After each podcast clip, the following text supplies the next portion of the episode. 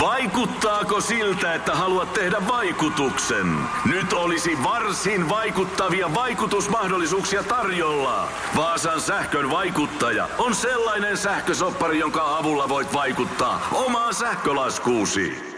Vaikuttavaa, eikö? Vaikutusaika alkaa, kun nappaat sopparin osoitteesta vaasansähkö.fi kautta vaikuttaja. Ootko koskaan miettinyt, miten saisit vaikutusvaltaa ja saisit tuotua asiasi esiin niin, että muutkin sen ymmärtää? Tervetuloa Esiintymisklinikka-podcastiin. Jos sä oot koskaan jännittänyt esiintymistä, kokenut itsesi huijariksi, jättänyt sanomatta jotain tosi tärkeää tai peräti unohtanut, mitä piti sanoa, tämä podcast on just sulle. Minä olen Marjo Helman.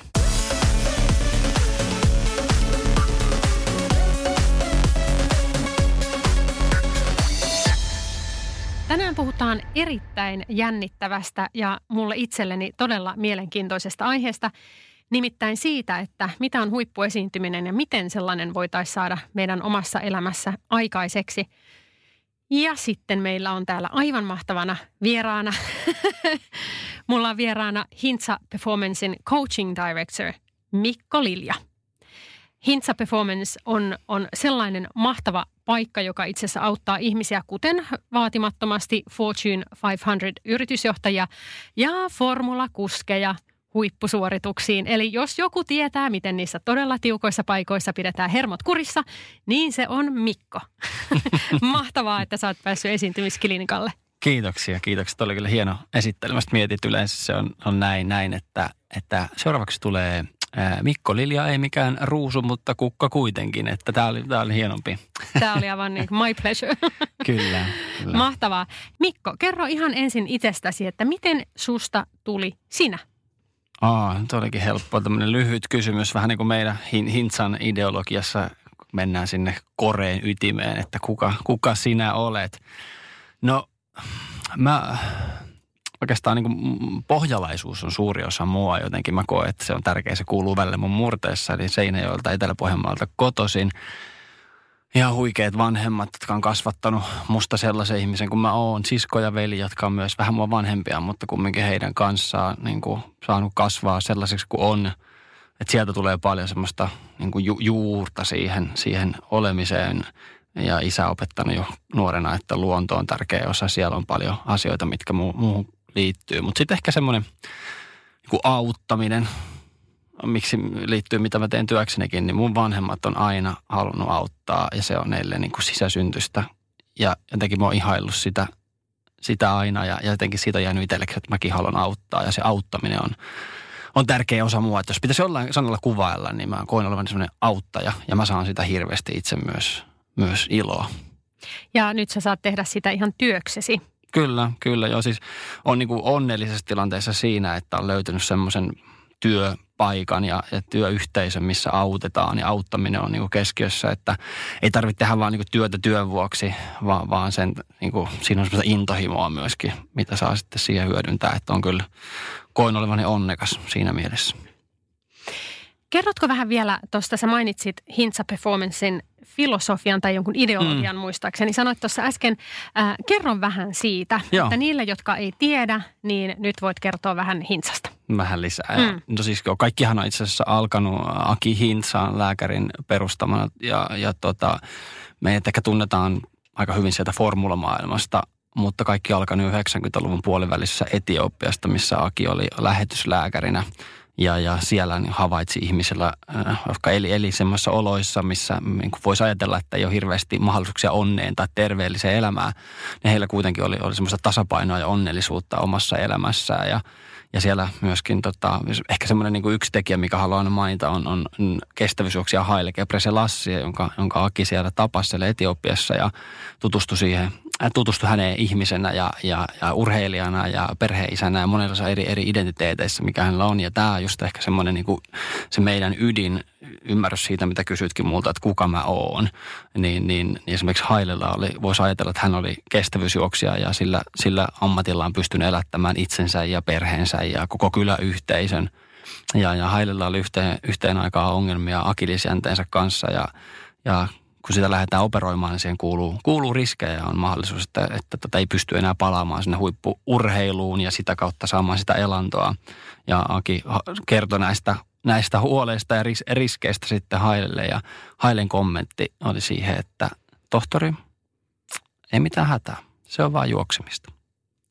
Wow. Ja siinä on tavallaan se ajatus, että, että se oma identiteetti ei, ei, ei ole yhdessä asiassa kiinni. Nyt puhutaan tänään esiintymisestä tai huippuesiintymisestä, että se tavallaan on se sitten urheilijan esiintyminen tai puhujan tai laulajan tai näyttelijän, että, että siellä elämässä on muutakin. Että jos se ei joskus onnistukaan, niin se koko elämä ei murene siihen. Ja se on tavallaan, mitä mekin lähdetään hakemaan sieltä, että löytää sen todellisen itsensä. Kuka mä oikeasti olen, mitä mä oikeasti haluan ja että mä pystyn itse kontrolloimaan – omaa elämään. Eikä ole niin, että on eletty elämää jossain kohtaa herää ja huomaa, että ei hitsi vie, että, että en mä halunnutkaan tällaista. Ja, ja, ja mihinkä, miten mä oon ajautunut tähän pisteeseen ja mä olisin halunnut tällaisia tällaisia asioita elämässäni, että herätellään siihen riittävän aikaisin, että tehdään niitä oikeita valintoja sitten elämässä eteenpäin. Mutta ehkä tuohon vielä niin kuin, se on se ydin, mikä meidän niin kuin, tavallaan kaiken sisällä on. Mutta sitten me ajatellaan niin kuin hyvinvointia kokonaisvaltaisesti, mihin kuuluu kuusi ulkokehän elementtiä. Siellä on fyysinen aktiivisuus, ravinto, uni, palautuminen, biomekaniikka, henkinen energia ja yleinen terveys. Ja nämä kaikki osa-alueet on sellaisia, mitä me käydään läpi meidän asiakkaiden kanssa ja pyritään saamaan hyvä tasapaino kaikkien kesken, koska kaikki vaikuttaa toisiinsa. Ja, ja se myöskin mahdollistaa vaikka nyt sen huippusuorittamisenkin silloin, kun sitä tarvitaan, että sä pystyt optimoimaan sen hyvinvoinnin kaikilla osa-alueilla sitä, että se tukee sitä yksittäistä huippusuoritusta. Ja, ja siinä on niin semmoinen niin kokonaismalli. Puhutaan nyt Circle of Better Life on se meidän, meidän kokonaisuus, missä on noin kuusi ulkokehäelementtiä ja sen sisällä on tämä ydin. Ja, ja ydin antaa voiman ja suunnan sitten niille ulkokehäelementeille sitten oikeaan suuntaan. Eli jos ajatellaan huippuesiintymistä, nyt vaikka ajatellaan vaikka nyt sitten tällaista formula kuskia, mm. joka tietysti aika niin kuin piinaavan jännittävässä tilanteessa joutuu sinne sitten menevään, menemään, ajamaan, äh, haluaa voittaa, varmasti voiton tahto suuri äh, ja kaikki, kaikki muukin, mitä siihen formula-sirkukseen mm. liittyy, vaatii tietyllä tavalla sitä esiintymistä. Miten tuollaisiin tilanteisiin ihmistä pystyy oikein valmentamaan? Niin, tämä on tavallaan niin kuin, me, kun ihminen on yksilö, on teillä, ei voi semmoista yhtä oikeaa vastausta mihinkään voidaan sanoa, että syön näin tai liikun näin ja tämä toimii kaikille, vaan me katsotaan, me tehdään tosi paljon yksilöiden kanssa töitä ja yksilötasolla töitä sen takia, että me löydetään just sille kyseiselle henkilölle oikea sopiva malli – Samoin on se sitten formulakuljettaja tai, tai kuka tahansa, niin, niin he toimi samalla tavalla, että kuka valmistautuu milläkin tavoin, mikä tuo sen rauhan, mutta se mitä voi tehdä on se, että niin kuin äsken sanoin, että optimoi sen elämän niin, että se tukee sitä, että on levännyt riittävästi, on treenattu oikein ja palauduttu oikein, että kaikki tavalla on valmiina sitä hetkeä kohti, mutta ei kumminkaan tehdä siitä liian suurta – yksittäistä asiaa, jota sitten rupeaa jännittämään, vaan se on osa sitä kaikkea. Se itse asiassa niin kuin monen urheilijan kanssa, kenen kanssa on saanut keskustella ja olla, olla tekemisissä, niin kun se ura on loppunut, niin hetken päästä tajuaa sen kliseisen ajatuksen, että se matka itse asiassa olikin se kaikkein tärkein juttu.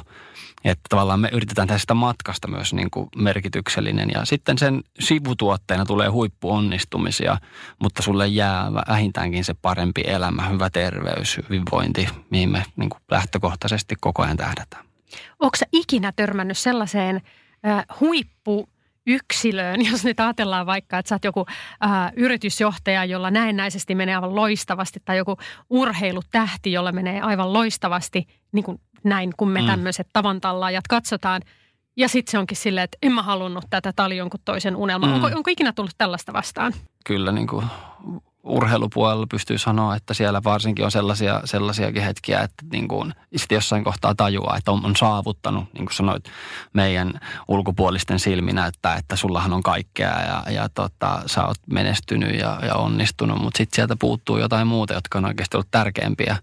Että se unelma on tullut tavallaan ehkä muiden odotuksista, että on ajatellut, että mun pitäisi olla tällainen tai menestyä – niin kuin Aki, Akista kertovasta, kertovassa kirjassa voittamisen anatomiassakin on esimerkkejä siitä, miten jos vaikka niin kuin tähtää sinne urheiluhuippusuoritukseen, niin, niin kun tulee loukkaantumisia ja muita, niin kun tipahtaa sieltä ja sitten on palannut takaisin, niin onkin ollut muut asiat tärkeämpiä kuin, kuin se menestyminen siellä. Että onkin löytynyt se, että tota, itse asiassa mä haluankin perheen ja, ja läheisiä ihmisiä itselleni ja muita arvoja. Ja, mutta tämä on mukavaa, tämä urheilukin. Mä teenkin tätä eri syistä kuin siitä, että mä tavoittelisin jotain menestystä, vaan nautin siitä sen tekemisestä.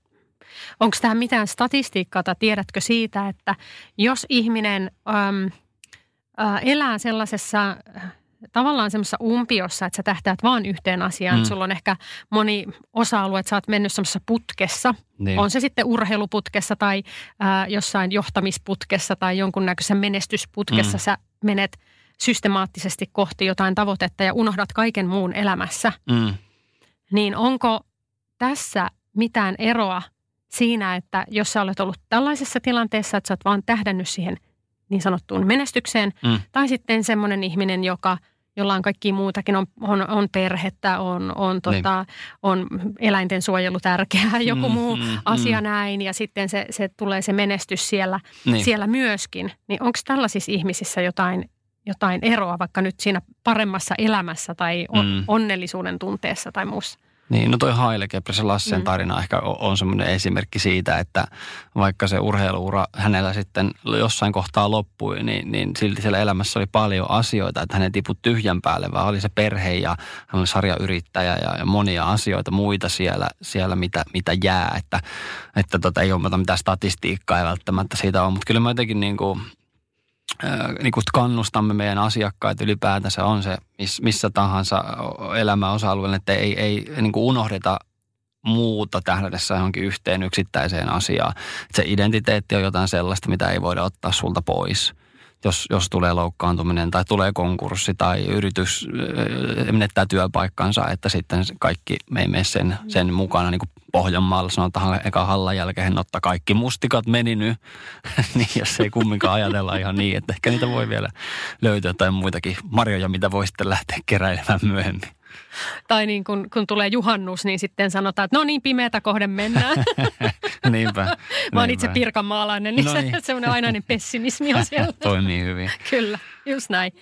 Esiintymisestä, kun puhutaan, niin – niin monestihan ajatellaan, että esiintyminen on sitä, että sä menet sinne lavalle mm. ja sitten sä pölötät siellä tai, tai tuota, sä menet soittamaan instrumenttia tai näyttelemään tai jotain semmoista. Mm. Että esiintyminen nähdään sellaisena, no niin. aika kliseisesti siinä semmoisena aktiviteettina, erillisenä osana mm. jotenkin elämää.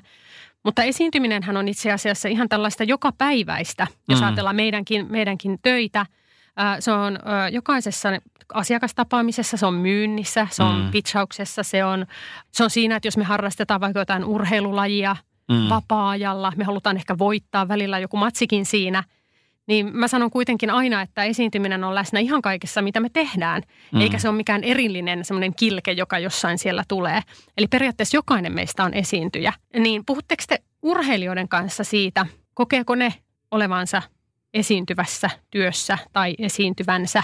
Ehkä nykyään, nykyään tämän sosiaalisen median kautta ja miten urheilijoiden pitää tuoda itseään esiin ehkä sen itse urheilemisen ulkopuolella, niin siinä on tämmöistä tietynlaista esiintymistä niin kuin eri lailla korostettu, mutta niin kuin, niin kuin sanoit, niin se on niin kuin esillä olemista Ehkä enemmänkin, että, että jos mä käyn puhumassa puhekeikkoja tai mä oon yksin mun asiakkaan kanssa kahden kesken, niin mä olen e-, esiin, esiinnyn siinä hänelle, mutta mä en esitä mitään. Ehkä siinä on se, että mulla, niin kuin, mä olen oma itseni ja esimerkiksi mä, mä teen laulukeikkoja, laulan bändissä ja tota, trubaduristina teen laulukeikkoja, niin, niin se on mulle tärkeää esiintymistä, viihdyttämistä, ihmisille ilon tuomista, auttamista. Jos miettii urheilijaa, niin, niin urheilija varmasti niin kuin suurin osa rakastaa sitä, mitä he tekee. On se tennistä tai hiihtämistä tai mitä tahansa muuta. Että sitten tehdään sitä ilosta ja, ja haluaa menestyä, on kilpailu viettiä. Mutta taas, jotka katsoo sitä ulkopuolelta, se on viihdettä. Eli ne, e, he ovat esiintyjiä, jotka esiintyy siellä. Ja, ja tuota, se sen niin kuin, tekee sitä urheilusta kiinnostavaa, että siellä tulee onnistumisia epäonnistumisia. Ollaan osa joukkuetta, kun Suomen jätkäjoukkue voittaa, niin me henki nousee. Ja kun ne tulee tappio, niin sitten ne onkin erillistä porukkaa. Että tavallaan varmaan tahtomattaan urheilijat on, esiintyy siellä, siellä, vaikka he keskittyykin siihen omaan suorituksensa. Ei siellä välttämättä edes ajattele, että täällä on kamerat, jotka mua kuvaa tai joku, joka selostaa tätä. Ehkä omalta urheiluuraltaan lentopalloa pelatessa on muistan sellaisen hetken, että mä jotenkin rakastin niin vaan lentopallon pelaamista. Mä olin huono kilpailija, koska mulla ei ikinä ollut väliä, että kuka voittaa, vaan että pelata vaan mahdollisimman monta erää. Tämä on niin kiva pelata.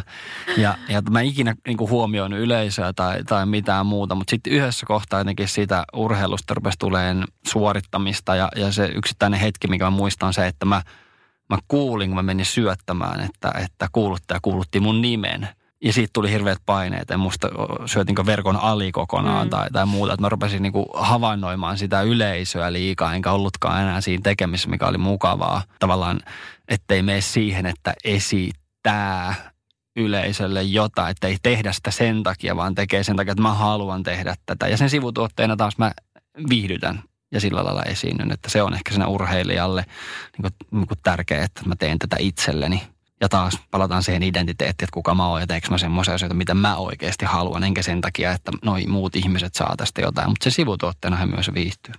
Toi oli erittäin hyvä havainto tuosta esittämisestä ja esiintymisen erosta.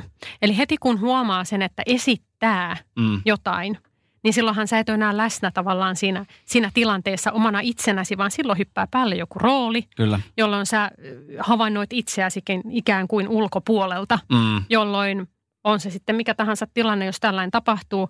On, äh, mulla on itselläni taustaa näyttelijänä mm. ja, ja tuolta niin kuin e-, esiintyvien taiteiden puolelta. Niin silloin kun sen tavallaan näkee itsensä siellä lavalla esiintymässä mm. tai esittämässä, niin silloin tajuaa sen roolin, että minulla on tässä joku rooli ja sitten se alkaakin mennä jotenkin pipariksi mm. se homma. Kyllä, kyllä. että, että kun sä rupeat havainnoimaan itseäsi ikään kuin ulkopuolelta, niin, niin silloin sä et ole läsnä siinä tilanteessa. Kyllä. Ja tuossa laulamisessa mä huomaan sen, että, että tota, jos tulee uusi kappale ja mä, mulla on sanat edessä, josta mä luen niitä sanoja. Mä en ole ajatellut sitä tekstiä, eh, minkälaista tarinaa mä kerron niin mä suoritan. Mä en viihdy, viihdy itsekään siinä tilanteessa. Mulla on vähän epävarma olo ja mä en ota oikein kontaktia yleisöön. Sitten kun on niitä tuttuja biisejä, mitä on paljon mennyt, niin mä, se on ihan erilaista. Se, se on sitä viihdyttämistä ja esiintymistä. Että mä olen se, kuka mä oon ja mä, mä tulkitsen tämän jonkun muun tekemään kappaletta teille tässä coveri-versiona. Omistan sen itselleni, kun olisin rokkitähti, mutta, tota, mutta siinä on su- suuri ero. Ja mä taas niin kuin lapsuudestakin muistan, nyt joku, toivottavasti ei kukaan ollut tota, yläasteopettaja kuuntelee, että, että tota, kun oli joku kirjaesitelmä tai muu, muu vedettävänä, niin mä en ikinä jaksanut lukea niitä kirjoja, vaan mä otin sellaisen kirjan, mistä löytyi tota, noin niin, valmiiksi jo elokuva tai sarja. Ja mä vertailin niitä keskenään, luin vähän ristiin ja sitten mä tein itselleni paperille, mä poimin muutamia asioita, mutta mulla ei ole mitään ulkoa tekstiä, niin kuin vaikka näyttelee, että mä opettelen tämän sanasta sanaa, vaan mä tavallaan niin kuin etin jotain tietoja ja mä kerroin, mä esiinnyin, kun mä olin siellä, siellä tota, luokan edessä. Ja mä sain aika hyviä arvosanoja aina siitä huolimatta, että mä, mä en niin kuin lähtenyt liian pitkälle paneutumaan siihen, mutta se, että mä olin läsnä, olin aidosti läsnä. Mä, ne, mitä mä olin opetellut sitä kirjasta ja, ja etsinyt asiat, niin mä osasin ne tuoda esiin mielenkiintoisella tavalla. Ja si, siitä yläasteelta jäi jo se mieleen se, että mä en vieläkään opettele asioita niin kuin haukion kala, vaan mä meen ja mä olen läsnä. Jos mä vedän vaikka nyt tosi paljon meidän puhekeikkoja, workshoppeja, missä mä käyn motivoimassa ja innostamassa ihmisiä oma hyvinvointiin, niin mulla on tietty sapluuna tavallaan ja rutiini siinä, miten mä sitä teen mutta mä en ole suunnitellut sitä ikinä sillä tavalla, että tuossa kohtaa mä sanon ton asian, vaan mä elän siinä tilanteessa ja yleisön mukana. Mä tavallaan haluan olla yhtä sen, aina sen yleisön kanssa. Että, että silloin mä pystyn antaan eniten heille jotain. Että, että kun se tieto ei mun mielestä ole se juttu nykypäivänä, kun sitä on niin paljon saatavilla, vaan että miten me hyödynnetään sitä tietoa. Että joku tunne koskettaa mua tai jännittää tai pelottaa tai tuntuu tosi hyvältä, niin niistä jää ehkä parempi sellainen jälki kuin siitä, että okei, noin faktat mä kyllä luin jo netistä tai jostain muualta aikaisemmin, että, että oliko tässä nyt mitään, mistä mä hyödyn. Joo, tämä on aika, aika tyypillinen asia itse asiassa. Itse toimin esiintymisvalmentajana, niin tosi paljon puhutaan siitä, että mikä on sen informaation arvo mm. esiintymisessä. Siis mm. se, että mä aina sanon näin, että tässä maailmassa kaikki informaatio on saatavilla ihan parissa sekunnissa. Mm. Jokainen TED Talk on mahdollista katsoa ihan parissa sekunnissa. Sitten jos joku tulee katsomaan sinua, sut on pyydetty vaikka puhujakeikalle jonnekin, niin sun tehtävä ei ole vaan mennä jakamaan sinne informaatiota, koska Niin. sen kuka tahansa pystyy näkemään tämän Mm. informaation niin kuin sekunnissa Mm. ja monesta eri maasta, Mm. jolloin sun, sun tehtävä on luoda joku oivallus tai joku Kyllä. tunne siellä yleisössä. Ei niin, että sä ajattelet itseäsi, että minä menen nyt sinne, minä, minä, minä että minua nyt tässä nyt niin kuin kuunnellaan minun ihanaa informaatiota, Mm. vaan että se, että mitä se yleisö haluaa, minkälaisen kokemuksen se haluaa. Mm. Niin, miksi mä oon täällä edessä? Niin kuin mä mietin, vaikka viime viikolla oli tuossa iso yleisö tuossa ihan lähellä, missä nyt, nyt olemme tässä keskustelemassa. Ja kävelin siitä ohi ja mietin, mietin vielä sitä tilaisuutta, niin mä en ollut, ollut siellä sen takia, että mä haluaisin olla mä tykkään esiintyä, mutta että mä en ollut itseäni varten siellä, vaan se, että mut, mut tavoite, mä mietin ennen kuin mä, mä olin siellä tavallaan tilaisuuden, ihmiset tuli istumaan penkkeihin siellä takana, mä katsoin, kun ihmiset salit täytti, mä mietin, että mitä mä haluan antaa näille ihmisille, miksi mä oon täällä. Että mä haluan, että jokainen niistä saisi jonkinlaisen konkreettisen asian kotiin vietäväksi, joku, joka muuttuu, tai havainnoida se, että itse asiassa mullahan menee jo tosi hyvin. Ja, ja kun mä ajattelin sen asian noin siellä ylhäällä, niin mulla oli helppo mennä sinne eteen, vaikka oli parisataa ihmistä siinä edessä, kelle mä juttelen ja puhun, niin, niin mulla oli tietty asia, mitä mä haluan heille antaa, ja, ja mä teen se sen takia, että mä oikeasti haluan auttaa, eikä sen takia, että mun pitäisi suoriutua tästä tosi hyvin. Se toi semmoista rauhaa ainakin itselle siihen esiintymiseen. No toihan on todella hyvä vinkki kaikille, jotka on Mm. menossa esiintymään, niin ajatteleekin sen, että sä oot palvelutehtävässä. Kyllä. Että sä haluat auttaa luomaan jonkun oivalluksen tai saamaan jonkun uuden ajatuksen tai, Mm. tai jonkun muun asian, eikä niinkään, että sä menet sinne kertomaan. Niin, että just Mm, kun sä sanoit sen jo, että se tieto on saatavilla, Mm.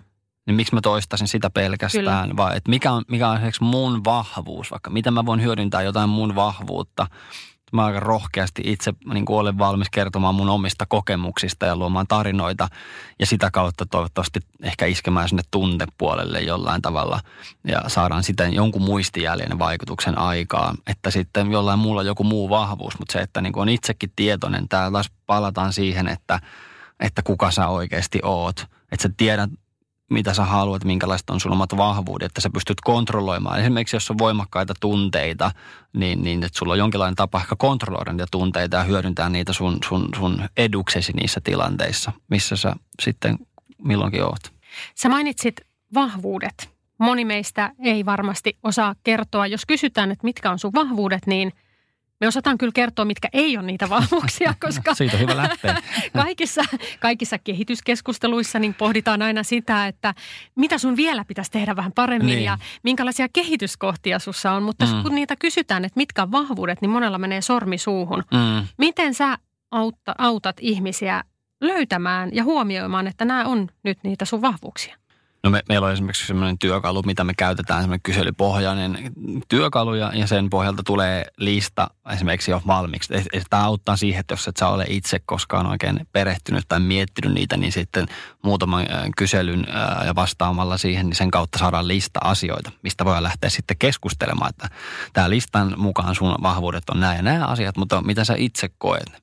Se on vähän sama kuin arvot, että mitkä on arvot, jotka ohjaa sua päivittäin tekemään asioita, mitä sä teet. Niin senkin kanssa, kun lähdetään tekemään, kun moni ei välttämättä hirveän pitkälle edes miettinyt niitä, niin sitten niitä lähdetään työstämään tapaamisissa ja meillä on eri, eri työkaluja, mitä me siihen käytetään, mutta pitää olla se aika sille, että mä pysähdyn, reflektoin, että, että hetkonen, että mit, mitäs, missäs mä oon hyvä – havainnoi, että että tossa asiassa itse asiassa mun vahvuus oli toi ja mä pärjäsin siinä hyvin. Tai jos joku, mm, joku, joku ajattelee vaikka, että mä oon tosi temperamenttinen ja se on mulle negatiivinen asia, niin silloin mun kysymys on, että miksi sä koet niin, että se on sulle negatiivinen asia. Voitaisiko me ehkä käyttää sitä hyödyksi? Voisiko se ollakin sun vahvuus? Kontrolloidaan sitä jossain määrin niin, että siitä tulee semmoinen asia, mikä auttaa sua eteenpäin. Onko sulla oma kokemuskohtainen kertomus? Mä tässä osoitin itseni sormella. Että, Mutta itse asiassa mä oon, mä oon tässä pitkän itsetutkiskelun myötä, niin, niin tota, puhun esiintymisvalmennuksissa aina siitä, että, että löydetään niitä vahvuuksia, työstetään niitä vahvuuksia eteenpäin, eikä Mm. mm. niinkään, että hei, sä seisot jotenkin hassusti ja sitten ruvetaan sitä niin kuin Niin. tavallaan muuttamaan, vaan että, että niitä omia vahvuuksia nimenomaan, jolloin itse on joutunut myöskin miettimään niitä omia, omia vahvuuksia Mm. huomioimaan, että, että just tämä temperamentti, missä kohtaa mm. mä tässä hiljaa naurahdin. Toisaalta vahvuudetkin voi olla silleen, että se voi olla jonkun toisen mielestä heikkous. Mm, mm. Jonkun toisen mielestä temperamentti on aivan kauhea asia ja, ja, ja kun hän on ehkä sellainen tasainen ja näin. Mm. Öm, mä itse koen taas, että siitä temperamentista on ollut paljon hyötyä. Ää, on siitä myös haittaa, niin. haittaa mutta, mutta semmoisissa, että saa asioita aikaan. Mm osaa sanoa, milloin joku asia on hyvin, milloin ei ole hyvin, osaa mm. pitää puoliaan. Ehkä mm. sellaisissa asioissa temperamentti Kyllä. on hyvä, Kyllä. hyvä asia. Että mieluummin ehkä sitä kautta mm. lähteä myöskin sitä katsomaan, eikä aina silleen, että no kun mä suutun niin. helposti. Niin, kyllä, kyllä. Joo. Se on se positiivinen tavallaan mm. niin kuin lähtökohta ajatellakin mm. asioita sen niin kuin hyvän kautta. Mm. Että ainakin taas palaan vaikka sinne pohjalaisuuteen, niin jotenkin tuntuu, että aina niin kuin, jos näin voi sanoa, no, niin kuin meillä päin sanotaan, ottaa mikä ristus nyt on, kun ei aarista. niin tavallaan haetaan aina se joku, että pitää olla joku pielessä, että on niin kuin hyvä, hyvä tilanne mukaan elämässä tai normaali tilanne. Niin, että ajatteleekin niitä positiiviset, mikä, mikä tässä on niin kuin siinä temperamentissa, mikä on mulle, mulle hyväksi tai hyödyksi. Se, että on vaikka vähän taipumainen laiskuuteen, niin mikä sen, itse asiassa se voi ollakin hyvä, että sä varmasti palaudut. Sulla tulee riittävästi rentoja hetkiä arkeen, koska muuten, jos joku taas ylisuorittaa ja koko ajan tim, tim, tim, tim tekee asioita, niin ei taas tuu sitä riittävää palautumista. Jos nyt mietitään, kuinka paljon osataan esiin se palautumisen tärkeys, jo unen kautta, mutta myöskin päivittäaikainen palautuminen, niin se, että on taipuvainen sellaiseen laiskuuteen. Tai sitten se, että sillä kun on laiskuuden kautta varmasti innovoi ja löytää ne reitit, millä mä pääsen vähän vähemmällä tästä jostain työtehtävästä tai jostain tehtävästä, joka voi taas itse asiassa löytää loistava ratkaisu olla tehokkaampi, että ai sen voi tehdä noinkin vähällä effortilla ton työn. Tavallaan just lähdetään miettimään niitä. Usein se voi olla just tolle, että nostaa esiin, että nämä, nämä asiat on mun heikkouksia ja sitten ruvetaankin miettimään, että no onko niissä jotain hyvääkin. Sä sanoit tuosta laiskuudesta. Mm. Voiko ihminen, joka tähtää huippusuoritukseen tai jopa peräti on jo jollain tasolla huipulla. Voiko sellainen ihminen olla laiska? Niin, sekin miten se määritellään, että laiska esimerkiksi se, että jos miettii vaikka nyt, mulla, mulla on niin henkilökohtaisesti näkemystä vaikka huippurheilijan hiihtäjän arkeen, niin se, että jos, jos sä treenaat neljä tuntia päivässä, se on tosi paljon treeniä ja kuormittaa paljon, mutta sitten niiden treenien välissä pitää olla oikealla tavalla laiska, että voi palautua ja on niin kuin, että ei, ei niin kuin, ei polta sitä kynttilää molemmista päistä niin, että teet kovat treenit ja sen välillä sä täytät sen välin myös hirveästi olemalla aktiivinen eikä tuu sitä lepoa, että osaa antaa itselleen luvan levätä.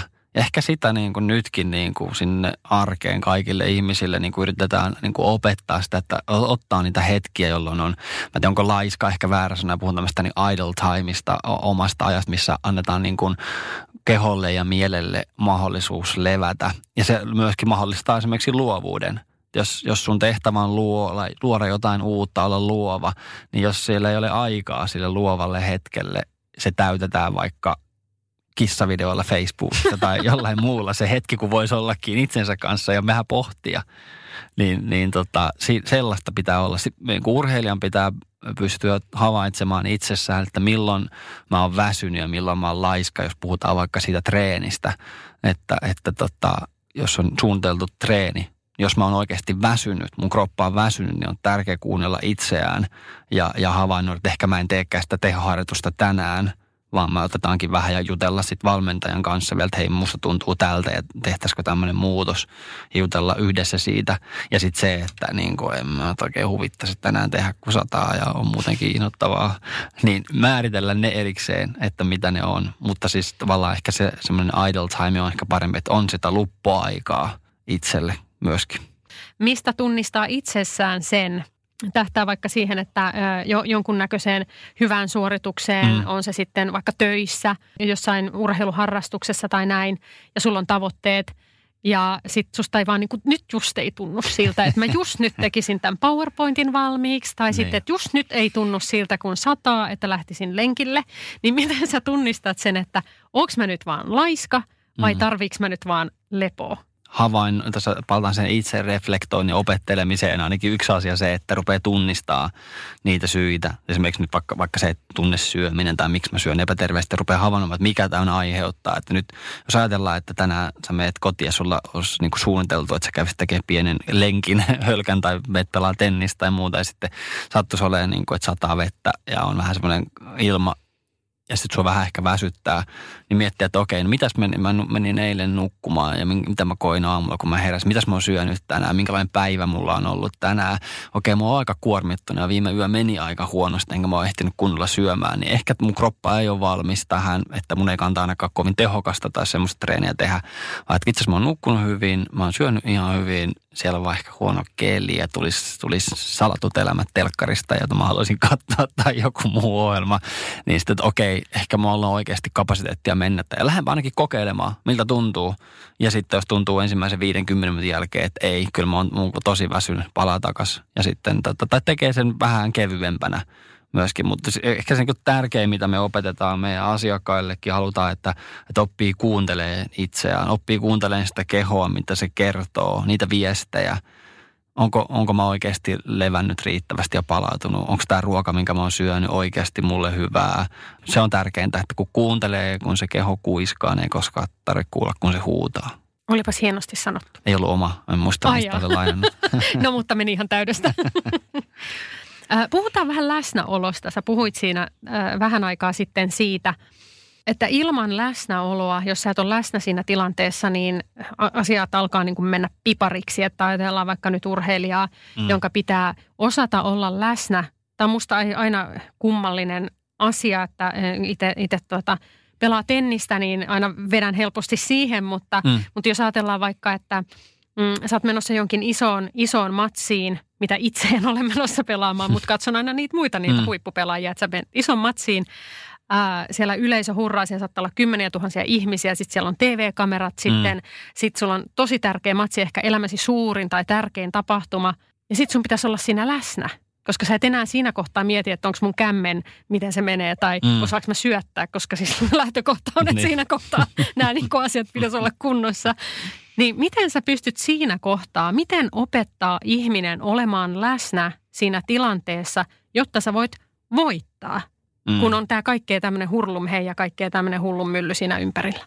Ehkä pitää ainakin hyväksyä se, että siihen kuuluu ne kaikki, että ei niitä kannata niin väkisin pois sulkea, että ei siellä ole telkkareita eikä yleisöä tavallaan. Niin ne, ne kuuluu osaan sitä, sit, sitä urheilua, harrastusta tai, tai, tai tapahtumaa, missä on. Myös itse asiassa juttelin vaimoni kanssa tästä aiheesta, kysyin häneltä, joka oli siis tota, olympiatason maastohiihtäjä, että miten, miten sä niin hallitsit sen jännityksen, vaikka kun sä lähdet kisaan, niin, niin hän vastasi mun mielestä hyvin siihen, että, että en mä yritä sitä jännitystä niin kuin mitenkään poissulkea, vaan se oli se auto valmistumaan siihen itse tapahtumaan, että mä oon valmis siihen kisaan.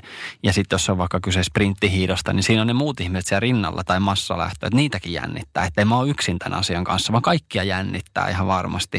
Että miten mä hyödynnän sen jännityksen, että se vie mua eteenpäin ja, ja, ja niin kuin – tavallaan, kun sä niin kuin sanoit, on se sitten tenniksen kämmellyönti tai, tai syöttö, että ne, se taito ja tekniikka on hiettu siellä treeneissä siellä ulkopuolella, jotka on valmistanut sut siihen, siihen hetkeen ja se kaikkein paras suoritus, semmoinen rento ja nopea, että sä et liikaa mieti sitä.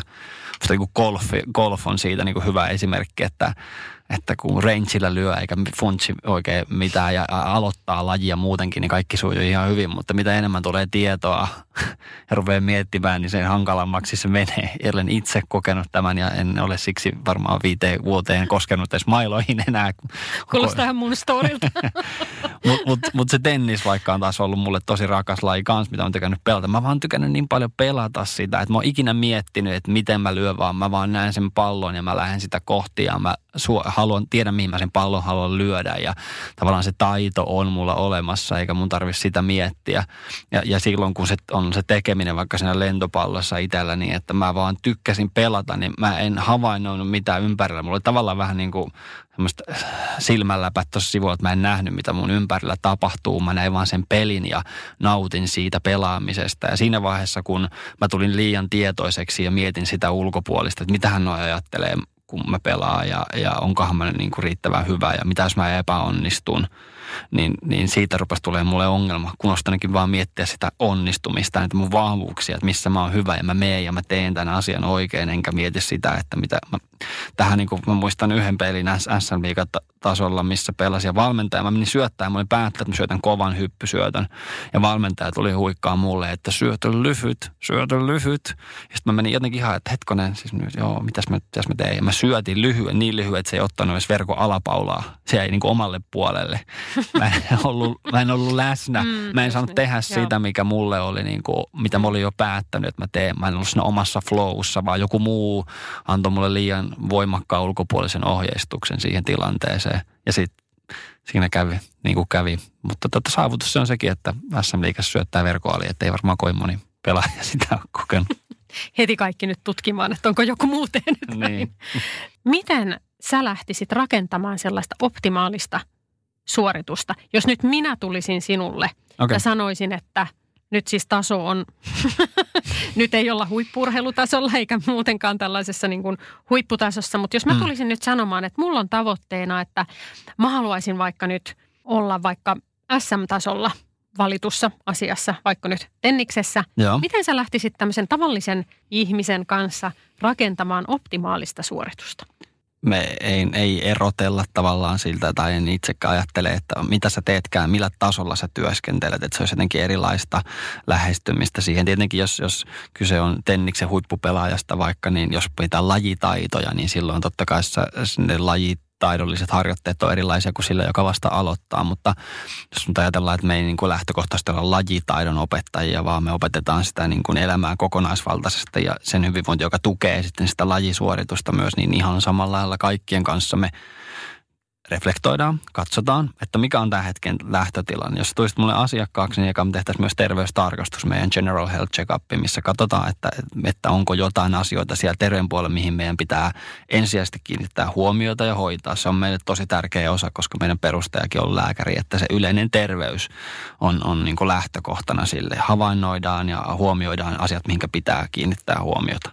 Että se otetaan myös huomioon sitten siinä itse valmennuksessa, että jos, jos siellä on jotain asiaa, mutta hoidetaan kaikki akuutit ja ennaltaehkäistään sitten niin kuin tulevat niin, että ei tule mitään. Mutta sitten me katsotaan ö, ne kaikki osa-alueet, fyysinen aktiivisuuden taso, ravitsemuksen, palautumisen, biomekaniikan, henkisen energian, tasot sen yleisen terveyden lisäksi, että missä me niissä mennään. Mikä on semmoinen osa-alue, jota meidän pitäisi ehkä eniten nostaa ylöspäin, että se ei ainakaan, jos ajatellaan vaikka, että ei tule riittävästi palauttavaa unta, niin miten se vaikuttaa sun ruokailuun tai sun mahdollisuuteen tehdä sitä treeniä liikuntaan. Tai jos sulla on biomekaniikassa alaselän kiputila tai välillinen pullisto, mikä aiheuttaa taas suorasti taas sinne uneen, etkä saa nukuttua kunnolla, niin pakko meidän on pyrkiä poistamaan sieltä sitten niitä asioita, mitkä sitten vaikuttaa muihinkin osa-alueisiin. Että saadaan semmoinen hyvä tasapainoinen tilanne kaikkialla. Se on niin kuin lähtökohta, että sitten kun saadaan semmoinen niin peruskivijalka rakennettua sinne omaan, niin kuin kenellekin sitten, mikä se taso onkaan, millä mennään. Että esimerkiksi vaikka arjen aktiivisuudesta se, että vaikka 10 000 askelta semmoinen arvo, mikä on annettu, niin jos tällä hetkellä kerää 1500 askelta päivittäin, niin ei se voi olla 10 tonnia ensi viikolla, vaan sitten se on 2000, 2500 askelta, että ne on joka ne, ne tavoitteet, mitä asetetaan, pitää olla sille ihmiselle, hänelle oikeat ja sopivat ja hänen itselleen myöskin niin kuin mieluisat. Että mä en voi ulkopuolisesti antaa sulle niin kuin tavoitteita asettaa, jos et sulla ole yhtään itsellä motivaatiota tehdä niitä. Se ei vie meitä kovin pitkälle, koska me halutaan kuitenkin muuttaa jotain pysyvästi, niin että tämä kantaa sua loppuelämän. Ja kun me saadaan katsottua jokainen osa-alue kohilleen, vahvistettua vahvuuksia, mutta nostettua niitäkin asioita, jotka on vähän heikommalla tolalla, niin riittävän ylös, niin silloin me mahdollistetaan se huippusuorittaminen. Esimerkiksi ennen kuin mä tulin tähän, tämä on mulle huippusuoritustilanne myöskin. Olla puhumassa tässä sun kanssa, halu taas auttaa ja antaa jotain esimerkkiä ihmisille, niin se, että mä oon edellis päivänä tehnyt asiat. Mä oon käynyt liikkumassa ja mä oon syönyt terveellisesti ja mä oon venytellyt biomekaniikan suhteen, että ei ole mitään kiputiloja, mä menen ajoissa nukkumaan. Tänäänkin kun mä tulin tästä meidän tota, toimistolta tähän, niin se, että mä kävelin rauhallisesti, mulla riittävästi aikaa, mä sain rauhassa kävellä, mä kuuntelin vähän musiikkia siinä samalla. Ehkä vähän saatoin lauleskellakin, että ihmiset katsoivat, mikä tuota vaivaa. Mutta tavallaan mä yritin saada henkisestikin semmoisen niin rauhallisen tilan, mä yritän optimoida ne mun hyvinvoinnin osa-alueet niin, että nyt kun mä oon tässä sun kanssa, niin mikään asia ei häiritse mua, vaan mä pystyn olemaan keskittynyt tähän hetkeen. En ole opetellut ulkoa mitään, vaan elän tässä hetkessä, mutta se mun ydinasia on se, että mä haluan olla täällä auttamassa sun kanssa ihmisiä antamassa vinkkejä tai ajatuksia. Eli tässä valmistautumisessa se liittyy tasapainoon todella Joo. paljon. Ja, ja tavallaan tasapaino ei välttämättä tarkoita sitä, että se on 50-50, mm. vaan se, että se, se elää ja myötäilee ja mukailee oma elämän tilannetta. Että se on niin kuin kuminauha, jossa on joustoa, että joskus on erilaisia moodeja elämässä. Että jos ajatellaan vaikka sä sanot, että sä tulisit nyt vaikka asiakkaaksi, lähdettäisiin tekemään jotain suunnitelmaa ja mitä lähdetään noudattamaan, niin puhutaan myös tämmöistä niin kuin normaali missio, normaalia missiomoodeista. Eli että kun kaikki on tavallaan menee normaalisti, niin kuinka monta kertaa viikossa sä vaikka pystyt käydä treenaamassa ja miten sä silloin pystyt ajoittamaan sun syömiset, että mihin aikaan sä menet nukkumaan, miten sä venyttelet, miten sä teet tämmöisiä palautumisharjoituksia, miten sä jäsennät sun työn. Sitten tulee, joskus tulee missio, moodi. Sun on pakko vaan puskea sitä työtä ja tulee joku, joku haaste tai niin kuin on, on perheessä juhlia tai muita, mitä pitää järjestää, niin kuin kerrot, että teillä oli. Niin, niin silloin, mitä sä silti teet, vaikka ne muut asiat tavallaan täyttää sitä tasapainot, toinen puoli vähän, vähän kuppi kallistuu sieltä voimakkaammin, niin mitä sä silti vielä voit tehdä sen tavoitteen tai unelman eteen, niin niitä tavallaan mietitään jo valmiiksi, että, että ei tule sitä, sitä että tota, kun, kun tulee lipsahdus tai ei pystykään tekemään sitä optimaalista suunnitelman mukaista, että siinä ei niin kuin me, mene kaikki, vaan että silti pidetään joistain asioista kiinni, jotka on tosi tärkeitä. Varaudutaan jo kaikkeen mahdolliseen. Eli kaiken ei tarvitse koko ajan olla, jos sä ajattelet, että siellä, äh, niin kuin tätä on se sitten ruokavalio, nukkuminen, äh, palautuminen, biomekaniikka, mitä niitä kaikki oli mm. hienoja, niitä oli kuusi, mm. vaan? Niin tota, äh, jos näitä kaikkia ajatellaan, niin se, se tarkoitus ei olekaan, että kaikki on koko ajan aivan täydellisesti, kaikki on koko ajan aivan balanssissa, vaan että siellä aina välillä joku voi, ettei tarvitse niinku stressata siitä, että kaiken niin, pitäisi koko ajan ei, olla aivan niin. Niinku tiedätkö, niin kuin mintissä. niin, niin. Ei, sitten se menisi taas vähän niin kuin maksimoinnin puolelle, mikä taas ei ole se, mitä me halutaan, että se on niin kuin nimenomaan sitä optimoidaan ja eletään tilanteessa, koska ei, ei voida niin kuin kovin pitkälle kumminkaan, me voidaan tehdä suunnitelmia ja ennakoida, mutta on elämää ja siellä tapahtuu yllätyksiä, että sitten on niin kuin varaa sille joustolle myöskin. Ja niin kuin ei, ei voi aina syödä välttämättä terveellisesti, ei löydy siihen vai, valintaa tai vaihtoehtoa, mutta silti voi aina miettiä, mitä mä voin kumminkin vähän tehdä sen, niin kuin, että se on pikkasen parempi vaihtoehto kuin se ihan, ihan pahin mahdollinen. Niin kuin esimerkiksi se, että, että jos, jos sulle tulee hätut kipeäksi tai sulla on flunssa, niin kyllä, kyllä silloin pitää pystyä niin kuin miettimään, että mä lepään ja mä en lähde haastamaan itseni liikaa, en työllä enkä liikunnalla. Mutta silti mä voin syödä terveellisesti, joka tukee sitä mun palautumista ja koittaa saada riittävästi lepoa.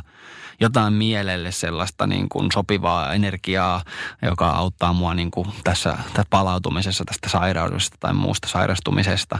Mutta silloinhan se ei ole tavallaan välttämättä, sä et silti pysty, sä et pysty liikkumaan sillä tasolla, että se olisi sillä normaalitasolla. Niin kuin jos sä mietit vaikka kalentereihin, että ei laita palvereja tunnista tuntiin, vaan siellä on aina se vartin väli, että 45 minuutin niin kuin tapaaminen maksaa, sitten siellä on vartti semmoista joustoa, koska joku varmasti venyy vähän yli tai joku alkaakin vähän aikaisemmin tai, tai myöhemmin, niin että siellä on varaa sille joustolle, että sillä lailla, tiet, sekin on niin kuin tasapainoa, että sulla on siellä mahdollisuus joustaa johonkin suuntaan, että, että ei, ei niin kuin sanoin aluksi, että ei, ei sellaista 50-50, kaikki pitää olla nyt samalla prosenttiluvulla, vaan sitten me ollaan yksilöitä niin se, että, että jotkut haluaa panostaa enemmän ravitsemukseen tai, tai fyysiseen aktiivisuuteen ja ne voi olla vähän korkeammalla, mutta ne muut osa-alueet pitää olla kuitenkin, että ne tukee sitä eikä harraa vastaa, että että jos sulla on biomekaniikassa joku haaste, niin kyllä meidän pitää sitäkin huomioida, koska se vaikuttaa negatiivisesti sinne vaikka sun päätavoitteeseen sitten myöskin. Toihan on ihanan lohdullinen ajatus tavallaan, että kaiken ei tarvitse olla täydellistä, jotta pääsee siihen, siihen sun tavoitteeseen tai, tai niin, niin kutsuttuun huippusuoritukseen, vaan että siellä on joustoa, että pitää, mm. pitää niin kuin ottaa nämä, nämä e, eri asiat eri aikaan huomioon, että ei kaiken tarvitse olla just koko ajan top, top of mindissa, niin. että kaikki pitää tehdä täydellisesti. Ei, koska sitten se on nimenomaan sitä, mitä me on lähdetty vaikka Akiltakin aikoinaan kysymään, että hei, että, että miten mä voisin maksimoida mun suorituskyvyn silti elää terveellistä ja tasapainoista elämää – ja kun kyse ei ole siitä, että meidän, meidän niin kuin sloganakin on, että täällä maksimoi, vaan, vaan optimoi. Löydetään sellainen optimaalinen taso, että sä, sä pärjää, että sun on hyvä olla. Niin kuin että esimerkiksi muista tota, Patrick Porin jossain ravitsemuksen luonnolla sanoille yliopisto aikoina siinä lähellä, kun oli valmistumassa, tai, tai muista vaan, kun menin kuuntelemaan sitä ja puhuttiin urheilijan ravitsemuksesta, ja mä odotin, että siellä tulee että tätä ja tätä pitää syödä näin ja näin paljon. Mutta sitten se tärkein sanoma, mikä jäi mullekin mielessä, että tästä ei saa tulla stressiä. Että jos ravitsemuksesta tulee stressi, niin sitten mennään jo niin kuin väärään suuntaan. Se oli musta tosi lohdullista ja tärkeää, että aina ei voi syödä välttämättä niin täydellisesti kuin haluaisi, mutta sitä ei saa tulla stressiä vaan siinä on se, mekin puhutaan 80-20 säännöstä, eli, eli siellä saa olla sitä jousta ja saa syödä vähän epäterveellisemmin ja se ruokailu onkin myöskin nautinto, nauttii siitä hyvästä ruuasta, mikä ei välttämättä niin terveellistä ja sitä seurasta, mikä sitten ehkä siihen kuuluu, että ei, ei ole liian ehdoton itselleen ja sitä kautta aiheuttaa sitten stressiä. Ihan mahtava ohje ja hyvin tehtävissä myöskin. Mm. Jos ajatellaan meitä tavallisia ihmisiä, sitten ajatellaan vaikka nyt tämmöisiä huippuurheilijoita tai, tai formulakuljettajia tai tenniksen pelaajia tai muita, niin, niin ohjeet on tavallaan samat. Mm, kaikki on samat kyllä, koska me ollaan loppujen lopuksi titteleiden ja kaikkien alla, me ollaan ihmisiä. E-, ei se, se muutu sieltä mihinkään, että kun, kun mulle tulee asiakas, niin en mä katso hänen CVtä ja, ja mieti, että missä sä oot ollut ja mitä sä oot tehnyt, vaan siinä mun edessä on, niin on ihminen, joka tarvitsee mun apua tai meidän apua, jota me halutaan auttaa.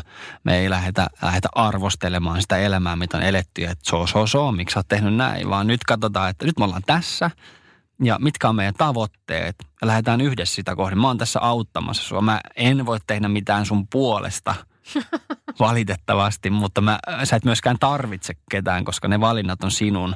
Että esimerkiksi nyt kun sä lähdet tänään kotiin, niin se, että tästä viidennestä kerroksesta käveletkö sä rappuset alas vai meet sä hissillä, se on sun valinta.